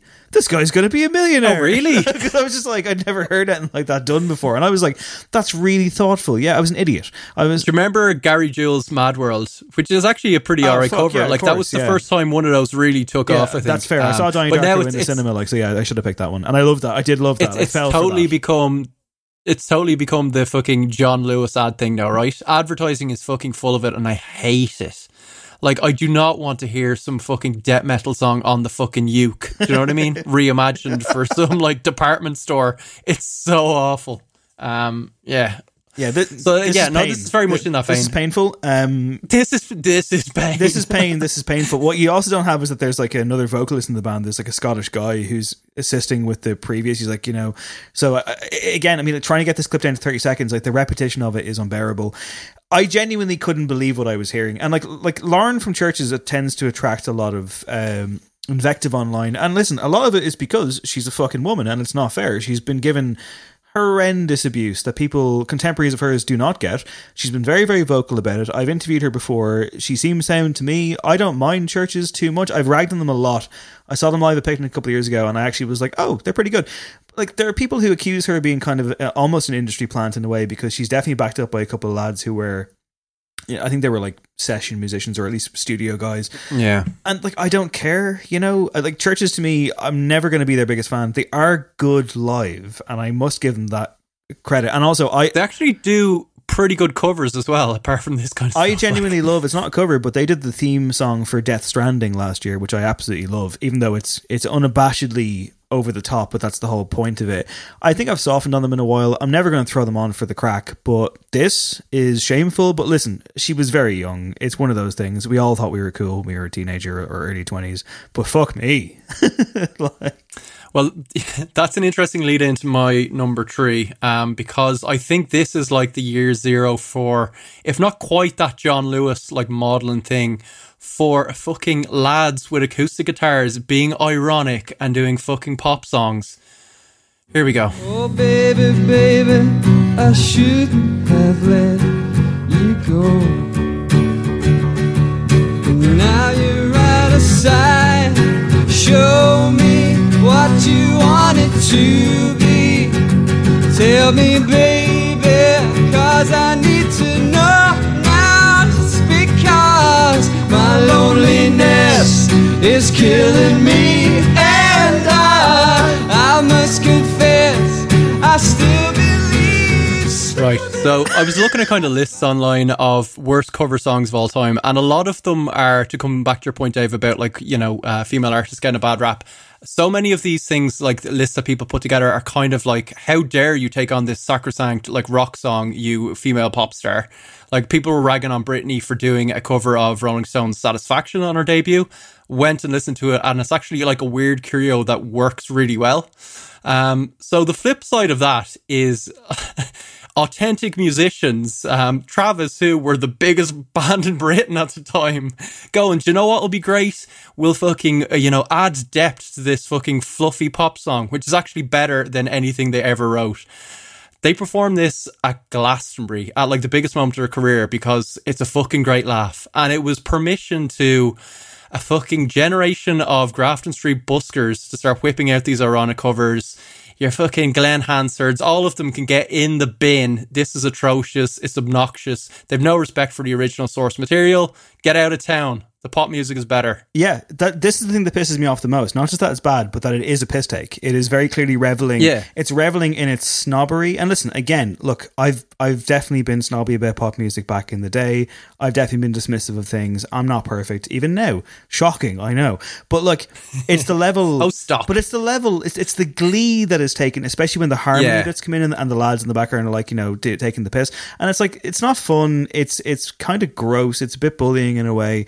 It's grim. And actually like it's funny because i think there is there's a lot there's a lot of similar stuff out there. And when you did your lead in i thought it was actually going to be arctic monkeys in the radio one live lounge doing love machine by girls aloud because that's when Yeah. enemy were like oh now the song is acceptable. Absolutely fucking fuck off. Because as i've always said girls aloud a better run of singles than most acts, I think.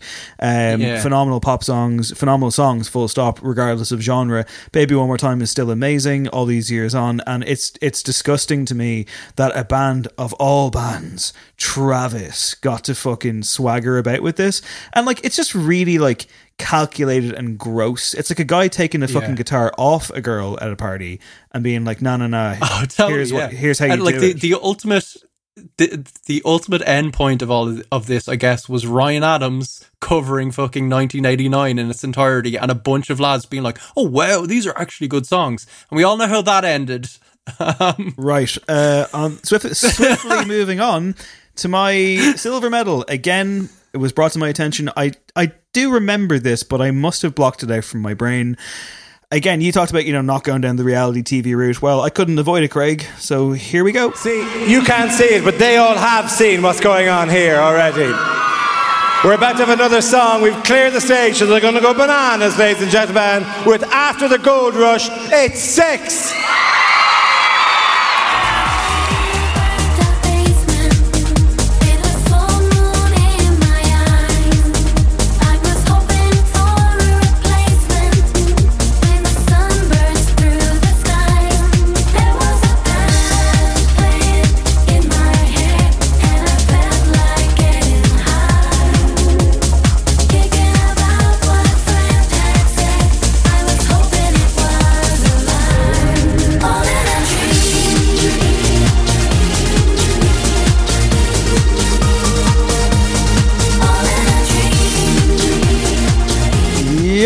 It's Irish pop hopefuls Six, who were formed on Popstars, I believe, or the Irish equivalent thereof, at the turn of the century. That's 2003. It's taken from the Meteor Music Awards, which predated the Choice Prize. That was a an exasperated Dara Ó Briain giving them the lead in there for their cover of Neil Young's After the Gold Rush, done in a horrific Balearic sunrise dance anthem manumission style mimed terribly as well of course. Uh, i'm fairly certain this is a cover of a cover. I'm fairly certain this is some kind of weird inception situation in which it's like a cover of like a fucking chicane version of neil young. And it just opens up all these horrible euphoria-esque memories. And i mean again, you talk about NAF and you talk about the artists that this country, like, I'm sorry, six are, aren't artists and never ever were, and God love them. I believe one of them is gonna. I mean, six are probably best known as Nadine Coyle's near me. Yeah, for sure. I think I think, one, I think one of them has gone on to become a fucking Fine Gael counselor or something. I mean, yes, one hundred percent. They were very much like like they felt anachronistic even then, even in 2001, Even then. 2002. Like the lads with the frosted tips, them wearing all white, like they were some kind of Christian fucking group. I mean, like, it just didn't work. It didn't work from day one. You've never seen a more obvious bomb in the form of like people milling around with plastic smiles and just this kind of horrible dance routine to like i mean I, i'm not the biggest neil young purist in the world but i recognize that after the gold rush is one of the best songs ever written and recorded and it contains multitudes of emotion and spirit and feeling. What the fuck? Who, who sanctioned this Yeah, and you know Neil Young's stuff um, is obviously great enough that it can lend itself to weird covers that somehow work because, like, there is previous of um, Saint Etienne doing that great cover of um, "Only Love Can Break Your Heart," and it is that kind of Balearic dance thing, but it kind of captures the sadness of it, and it's like that kind of driving beat takes it somewhere else, and it's it's kind of it amazingly against all odds works really well. Uh, I probably listened to it more than the original, but um, you had Saint Etienne doing it, and here you had I don't know Ortiz backroom staff and these bunch of chancers.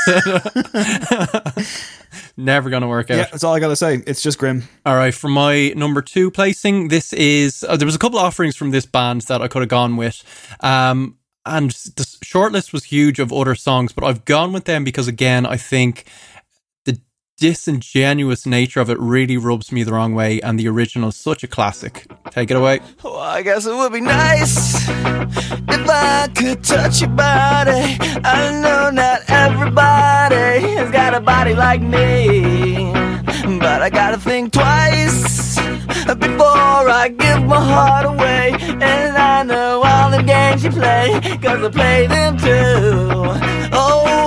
But I need some time off from that emotion. Time to pick my As Mr. Fred Durst, Limp Bizkit doing the George Michael classic uh. Faith.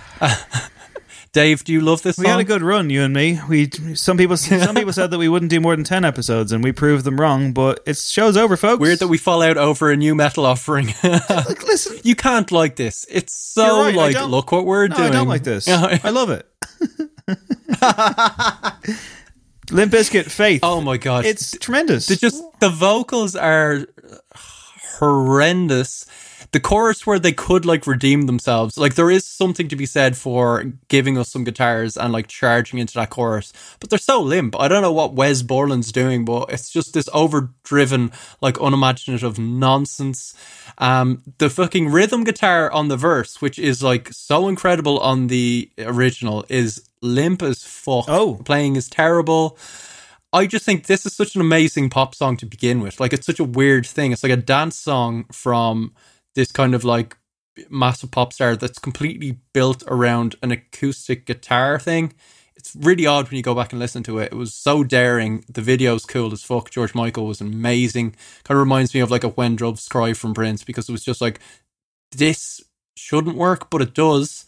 Um, this shouldn't work as a cover, and it doesn't.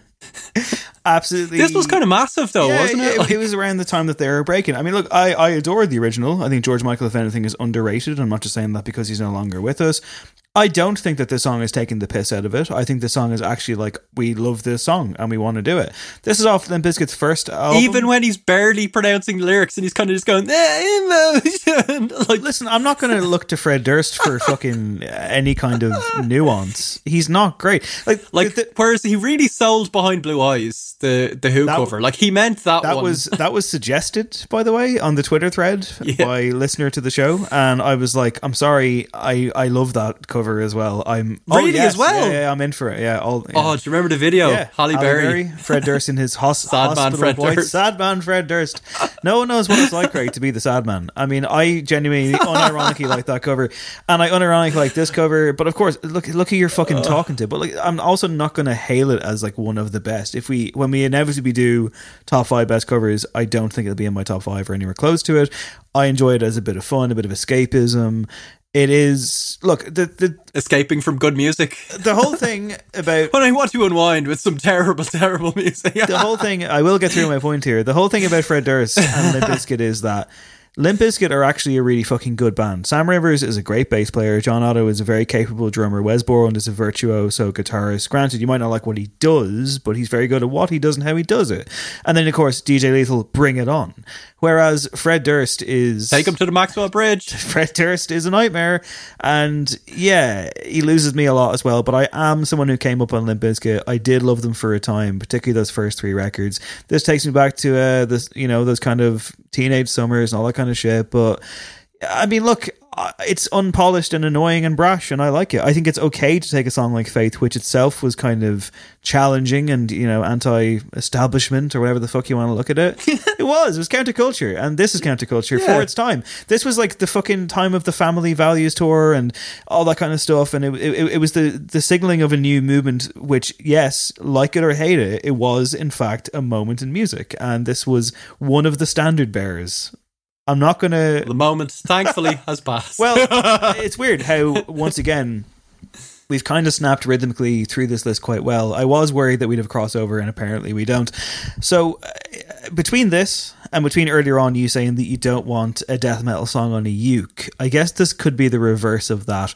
So I guess with this track, which was is my number one, and I, I feel like it had to be. Uh, a lot of people won't know who this band are. You'll know the cover most likely, but you need to persist here. You need to get to the chorus, so just have some patience. This is my number one.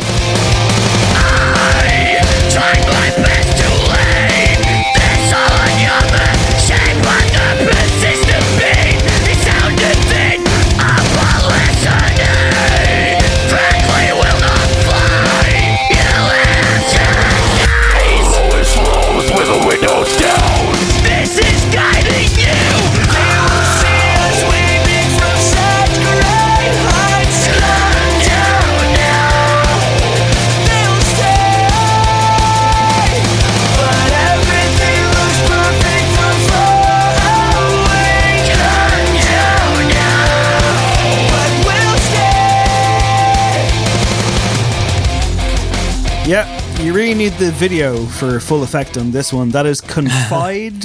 C O N F I D E. Confide with their cover of Such Great Heights by the Postal Service. Now, um, it's interesting with this these lads because I, I can't figure out if this was a joke or not. I can't figure out if they were a joke or not. They're no longer around. Uh, they were formed in 2004 and all the members of the band were openly Christian, but they were not marketed in the Christian market since the band themselves were on a secular label. Apparently, um, it's it's a strange thing. This kind of end of the two thousands, kind of heading towards hurtling towards the tens, uh, when this kind of was around.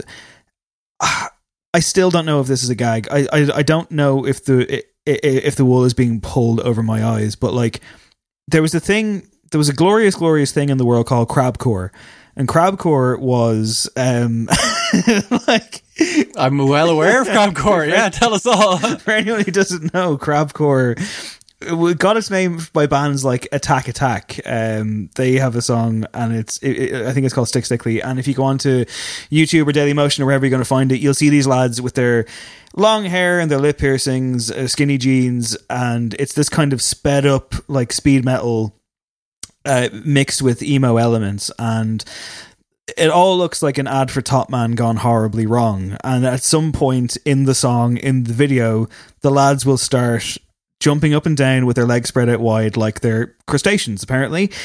Confide Yeah. in I thought it was because the trousers were so loose that they were falling down, so they had to have the wide stance. it was like harkening back con- to that hardcore. these boys didn't get that memo because if you go onto YouTube, and I encourage you to do it right now and look up Confide, such great heights. All these guys look like the same creator wrestler clone, like, and they all have like perfectly straight long hair, which probably took hours to prepare. They're all wearing skinny jeans and like fucking no shoe or no socks. Which you know, like I, I do wear socks, despite Craig saying that I don't. I actually do. Um, essentially, it's it, it it's just such a mess. And then when the chorus comes in, you're like, okay, someone here somewhere is taking the piss.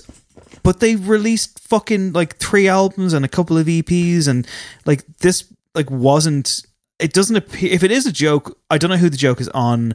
It's very much a case of like, okay, who is this for? I don't know. I remember, I remember ten or eleven years ago finding this and seeing this and just losing my fucking mind because don't get me wrong, It struck me as something that could just be a song from that genre, though. You know what I mean? Like, I wasn't. I was like, yeah. like okay like where do you stand on the postal service because i i enjoy that record but i do think it's kind of overblown in the annals of Oh, it hugely Yeah. is. Yeah, I never had much time for them. I was like, okay, I kind of respect like what they did. I will never listen to their work. No, it's it totally passed me by. Right yeah i mean like i guess they're like the poor man's bright eyes in a way but i do i do have time for the album And into twee territory that I wouldn't think you'd have much truck with. I mean, it's it's it's of its time because I remember specifically getting into them via. I've, I've mentioned my friend Adam before. He made me a bunch of mix CDs back in that kind of two thousand three two thousand four time. I was in school and I remember being like I was going through a really horrible bout of depression and. I remember, like, I, I couldn't get out of bed for a while. I couldn't go to school, and I remember Adam made me a CD, and one of them, the first track was "Sleeping In" by the Postal Service, and it was a gag because I was never out of bed before like fucking two in the afternoon, and I, I kind of got into them reverse engineered through that, but at the same time, they're not up there for me eh, as like this touchstone moment in the way that maybe Bright Eyes were kind of afterwards, but at the same time, this splice of just fucking, you know, like hot topic up Stephens Green, Asha, like bollocks. I both unironically enjoy this and ironically hate this at the same time.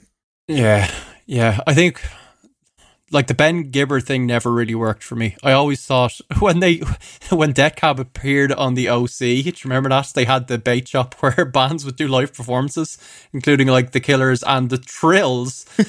um, I remember Death Cab, who I wasn't hugely familiar with, doing the song. Uh, I think it's title and registration, and me immediately just being like, "This is way too twee for me." Like the opening line is something like, "The glove compartment is inaccurately named, and everybody knows." It's like because all he has in the glove compartment are memories. I was like, I'm fucking out. Um, they have some nice songs, but yeah, I guess that's why I didn't really chime with On that Service. note, by the way, because I know that we did a couple weeks ago, we did like songs you like by acts that you don't. I meant to say that one of my a song that really came close for me was Dashboard Confessional, and hands down, Oh, hands yeah. down is the name of the song. I love that song, but that is again, it's just so weak. It's just so fucking like soft boy and like.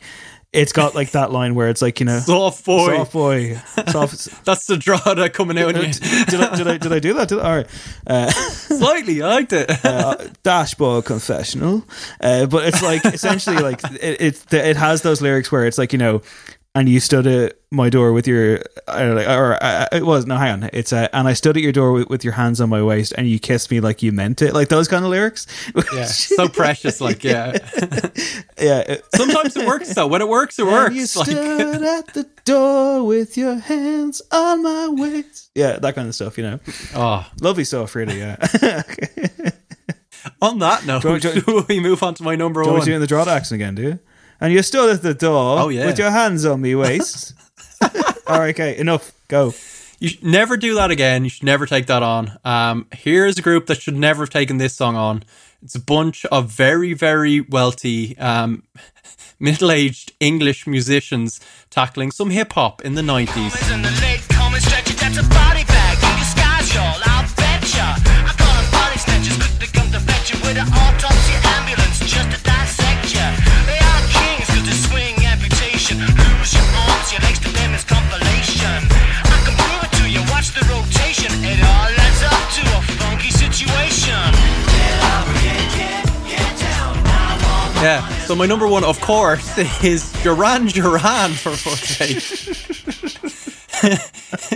Doing Public Enemy's 911 is a joke, which was a song that railed against like the subpar like healthcare system um, for African American communities in the US. and Duran Duran at the time were riding high after their comeback with Ordinary World, I think. Um, so they released this full covers album called something like Thank You. It's like to the fans that were still on board with them. Um, they also covered White Lines, which is like kind of makes more sense because it's kind of more in their wheelhouse of just like talking about cocaine. Um, but really, the audacity to try and tackle a song like this with a message like this. I know, like, obviously, Flavor Flav um, led the original and it's playful to begin with, but they have no business tackling this kind of territory. And it ends up being this weird, like, um, bizarro Beck approach. Like, I don't know what is going on. But just hearing that, like, fucking English accent, try and tackling some of these lines. Christ on a bike. It's the snare drum that gets me, Craig. It's the Yeah, yeah, yeah. sheer fucking hubris of that snare drum on top of everything else. Uh, there, there must be a certain point where, uh, whether it's rampant success, access to drugs, and all kinds of carnal pleasures, and just people telling you how amazing you are, there must be a point where you just lose your mind, and your barometer for quality control is just eroded entirely until you have a horrific crash. I mean, what the fuck? How did they think they could get away with this? Because yeah, it is so it is such a brash cover. Like there's no sense that in that studio at that moment in time anyone was thinking anything other than this is fucking great. The kids are going to love this. Snort. Um, it's the kind of it's the kind of reckless endeavor that you expect like fucking Poochie the dog from The Simpsons to pop up on the third verse. and just go for it, you know? Like Yeah, couldn't do it nowadays. um, simpler times. but yeah, I like I like a like handful of Duran Duran songs, but I mean they really were in the eighties the epitome of like y- yacht pop rock, I guess. Right? Like most of their videos have fucking yachts in them, and they're doing a Public Enemy song. Like nine one one isn't even a thing where they're from. It's nine nine nine. They like what are they doing? oh, naff. Beyond belief, uh, cringe. Okay, I don't know about you, but I feel kind of weak after that one. I mean, like, it isn't. Yeah, that was a lot. That was a that was a slog. Yeah, we started off so good. We were like, "Oh, how about you have a decent week? Consider all things considered." And now I just feel a bit, a bit kind of, yeah, like my soul has been tampered with or something. I don't know. Um, okay, so listen, this episode of No Encore was engineered by sonic architect Adam Shanahan, as noted at the top of the show. Patreon.com slash no encore if you want to throw us the price of a pint. We'd greatly appreciate that. And also, Yes. please consider telling your friends about the show. As Craig will remind us from the advertising world, it's the best form of advertising and it's free. totally, yeah. Earned media, they call it. What, uh, what, nice and organic. what, what else you been listening to this week, man?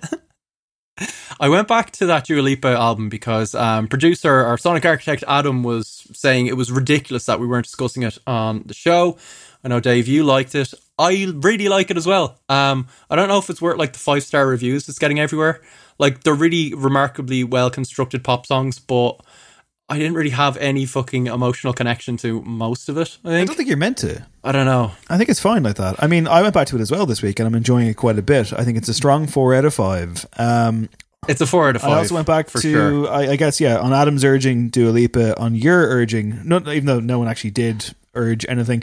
Uh, went back to the weekend album. I did say, you know, Oh, yeah. now that we're not in a review situation, I'm looking forward to going back and giving it a go. I'm enjoying it more than I did during the review process. I'll say that. I still don't think it's anywhere near what it needs to be, but I think it's got elements that I Uh, enjoy. And yeah, like the Dua Lipa record is very strong. There's a run of about three or four tracks where you're like, okay, that she's doing really interesting stuff. Like physical, I think is maybe the peak. I love that weird, um, like she unleashes some uh, Peter Gabriel flutes. There's a kind of sledgehammer thing going on back when Peter ba- Gabriel was good, which is really cool. Um, I've also been listening to Peel Dream Magazine, who are with that name, of course, a Brooklyn band. Um, they're like very indebted to their influences, but they do it so well. I, I think anyone that likes um, kind of isn't anything era MBV, Yo La Tengo, and Stereolab should check out the album Agitprop Alterna. It's just like really, really good songs in that vein. Very good for like the kind of weather we've had as well. Just like out your fucking back garden or whatever. It's like hazy, shoegazy, um, classy pop. So check that out. Peel Dream magazine. I finished up Mr. Robot at the weekend, and the score by Mac Quayle got particularly strong towards the end. Feels almost cliche to say at this stage, but it is in that kind of industrial Trent Reznor, Atticus Ross vein. Plus, the song selection throughout the show was always very impressive as well. A show that I very much enjoyed. I would recommend people to go and have a look at it if you've never seen it before. It is very dense, it is very heavy, it is quite downbeat, but it's definitely an accomplishment, and the music is a huge part of it. I also tuned into I Am Your Empress of by Empress of, the new album from Empress of and it's really fucking good. Again, I found myself on, I think it was like Tuesday or Wednesday, just listened to like the Grimes record again, Dua Lipa, Empress of, all three of them kind of flow really, really well together. And I've also gone back to For Those I Love from last year, which of course arrived and disappeared. I hope I'm not talking. Amazing I hope I'm not talking out of school too much because it's not readily available, but I do have access to it, and it is a phenomenal album. And it was just a pleasure to go back to it. Hopefully, it comes back again soon. Should we? Should Yeah. Hopefully, we all come back again soon. That's the dream, right? we? We all come back Out into we the all world. Come back around, Craig. That's how it works. So until next week, when we review the new Strokes album, bring you with another top, uh, bring another top five to you, I should say. My name is David William Hanratty. His name is Craig. What's your middle name, Fitzpatrick? Charles. Oh yeah, of course. Did you not know I know did know that. I, I've Yeah. forgotten the moment. Okay, I, I apologize. Char- Old Charlie boy. Imagine we were Charles and William. That'd be a different podcast. Very much would. yeah. Fucking Fine Gael Classy. podcast, probably. I don't know. All right, that was no encore for this week. Stay safe, and we'll talk to you soon.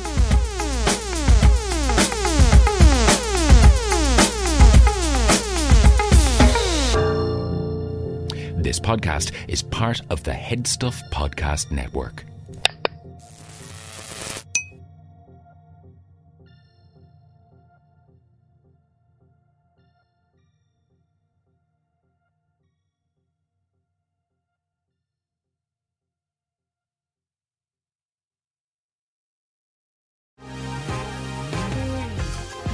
Been thinking about McDonald's all day. Can't get it off my mind. I can already taste it. Ooh, got my mind on my mouth and my mouth ready for some Mickey D's deal. There's a deal for every moment at McDonald's. Right now, get two of your favorites for just $3.50. Mix and match a classic McChicken, a hot and spicy McChicken, or a juicy McDouble. Price and participation may vary, cannot be combined with combo meal, single item at regular price. Hi, this is Paige from Giggly Squad, and I want to talk to you about Splash Refresher and my water intake. Okay, so you guys obviously know that I'm a hydrated girly, but sometimes when you drink that much water, it starts to just taste bland, and you're just like, I need something to spice it up. That's why I love Splash Refresher. It has zero sugar, zero calories, and it's a splash of sweetness. And they come in five different flavors. They're so good. Wild berry, acai grape, pineapple mango, lemon, and mandarin orange. My favorite is the wild berry because I just I just love a berry. So if you're like me and you're drinking water all day, then try Splash Refresher. It's going to absolutely change your water game and it's good for you. Imagine the softest sheets you've ever felt. Now imagine them getting even softer over time. That's what you'll feel with Boll and Branch's organic cotton sheets. In a recent customer survey, 96% replied that Boll and Branch sheets get softer with every wash. Start getting your best night's sleep in these sheets that get softer and softer for years to come. Try their sheets with a 30-night guarantee. Plus, get 15% off your first order at bollandbranch.com. Code BUTTERY. Exclusions apply. See site for details. ACAST powers the world's best podcasts. Here's a show that we recommend. The Real Housewives is a guilty pleasure for most, but if you're looking to not feel guilty about that pleasure, tune in to Everything Iconic with me, Danny Pellegrino, where I break down all the messy moments and behind the scenes antics of Bravo's popular franchise. And on Everything Iconic, I also interview celebrity guests like Kelly Ripa, Keke Palmer, Drew Barrymore, Cameron Diaz, and more about their guilty pleasures, their past work, and so much more. So if you're pop culture obsessed and find yourself watching way too much reality TV like me, tune in to Everything Iconic with Danny Pellegrino wherever you listen to podcasts.